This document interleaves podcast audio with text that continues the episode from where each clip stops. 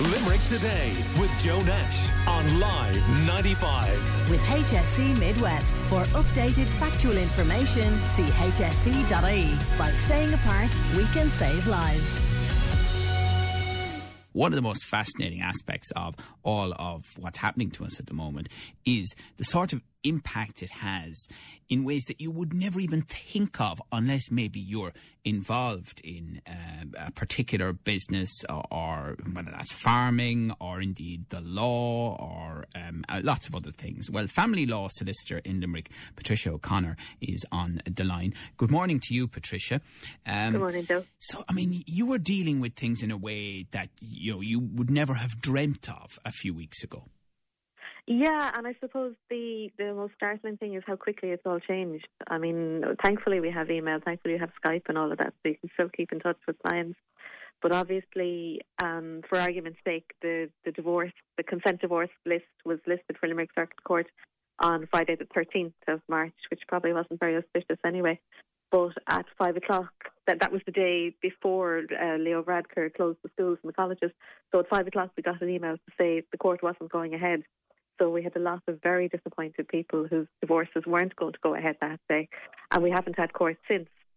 So it's difficult from that point of view. It's difficult for people because they can't see a time frame and how things are going to to happen after this. So does that mean, Patricia, that you know they will remain married until an unspecified date in the future when yeah. divorces can go through? Yeah, until we get another date for consent divorces. And I mean, if, when you think about it, it's amazing. This virus that originates in China has a knock on effect on somebody's marriage in Limerick. You know? That is fascinating. But also, yeah. there are rules, very strict rules, laws in many cases around how solicitors deal with clients and how much needs to be face to face, for example. Yeah, I mean, well, I suppose it's more traditionally than anything else, really. But certainly for things like wills, the requirements for a valid will are set out in the Succession Act 1965, and you can't really get around that.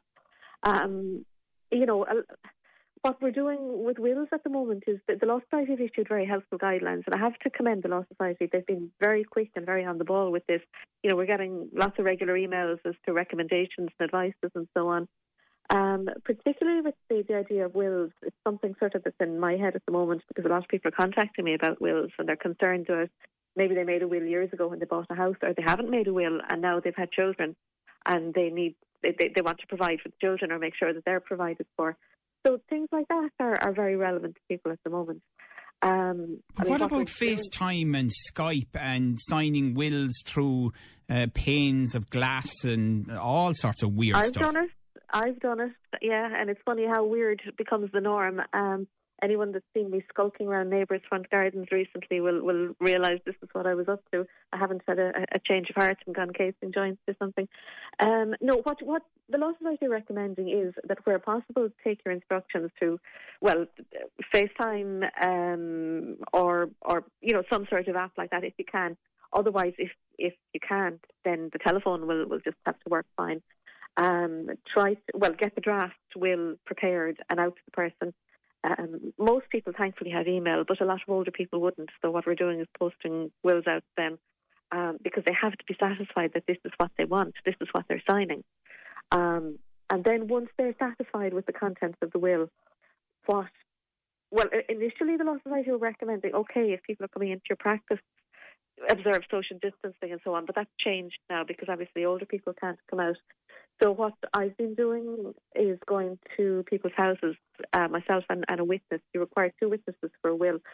the valid requirements for a will are set out, as I say, in the Succession Act. But one of the main requirements is that it's signed by the testator in the presence of two witnesses, each of whom also then signs. So that was what was going to pose a difficulty here. So what we're doing is um, we are going to the house. The person will have set up maybe a desk or chair or something inside the window. It's usually, thankfully, sitting room windows tend to have fairly fairly large, or sitting rooms tend to have fairly large windows there. So um, post the will through the letterbox. It's collected by carer or the person themselves or whatever.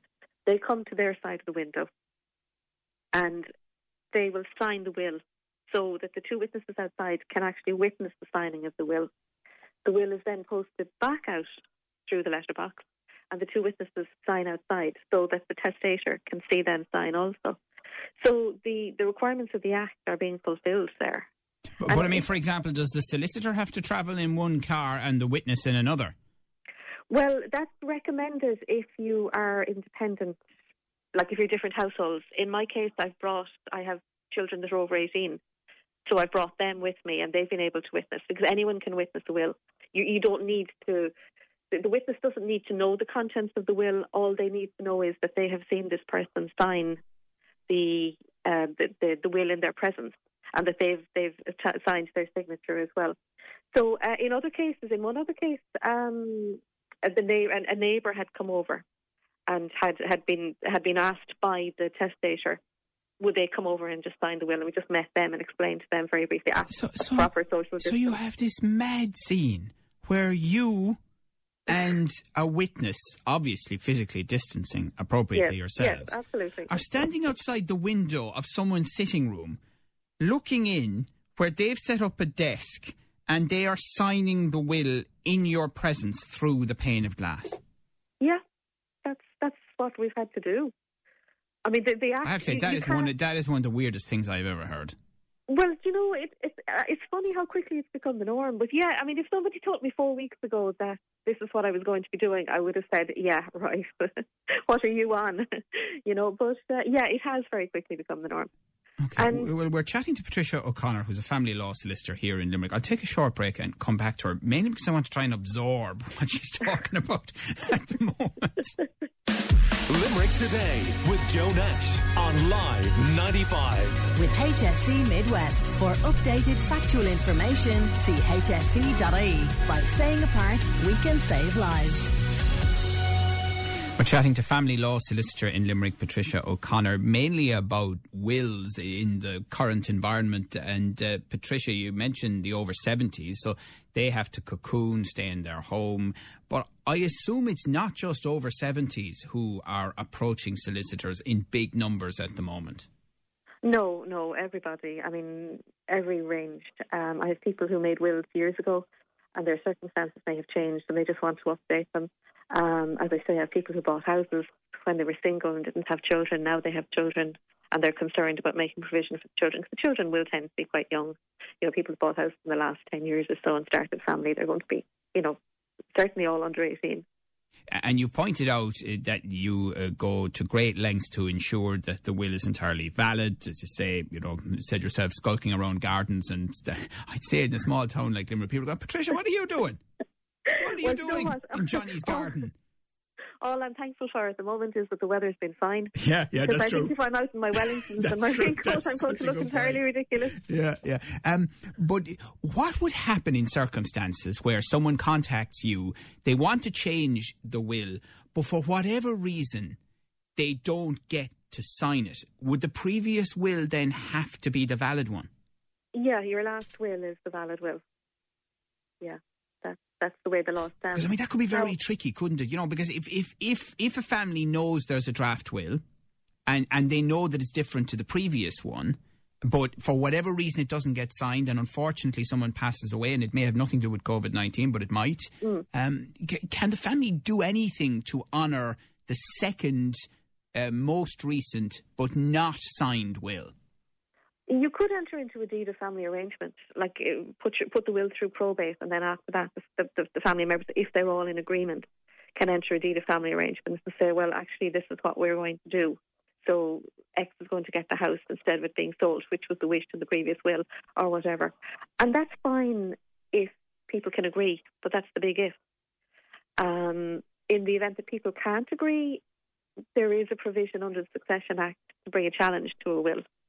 So a child can can claim, and a child it isn't somebody under 18 in the context of, of this aspect of the Succession Act, but it's it's an issue of the person. Um, so you could be 65 and be somebody's child and, and bring a, a claim uh, against someone's will and say that they weren't properly and morally provided for in the way that, that a prudent testator should apply or should should provide for their children. And, and is there any risk that the current emergency circumstances may lead to challenges to wills that even have been signed because there is an argument around duress or the level of anxiety, especially for people who are that bit older?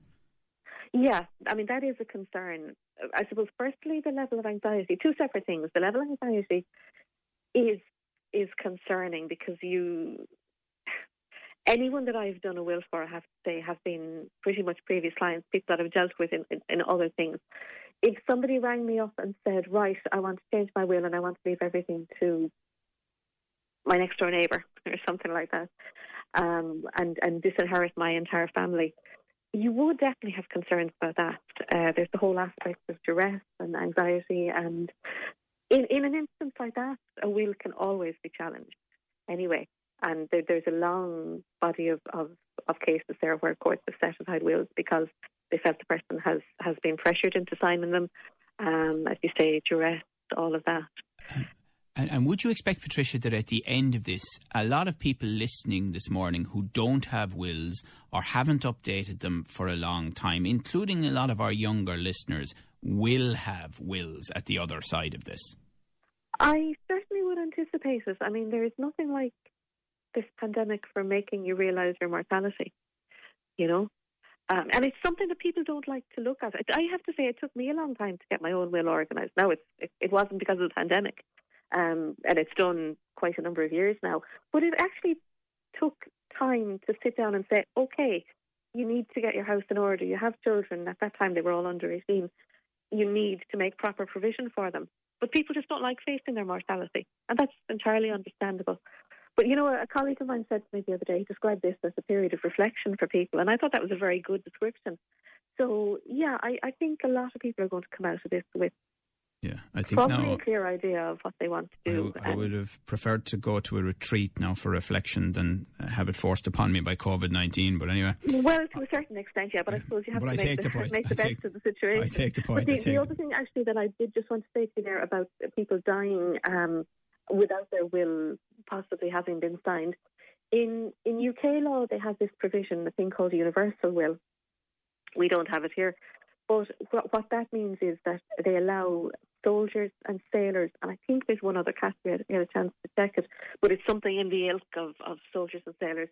Um, they allow them to make a will without witnesses, which right. will be recognised in the courts. Okay. So even if somebody was concerned that they couldn't get out or they couldn't get the will witness, I would say write down what you want and yes, and at, at least at least have it have something. Yeah, uh, yeah I see what you mean uh, on paper. All right. Well, listen. Thank you very much. Excellent advice this morning. Very relevant to lots of listeners. Family law solicitor in Limerick, Patricia O'Connor. Limerick today with Joe Nash on Live 95. With HSE Midwest. For updated factual information, see hse.ie. By staying apart, we can save lives.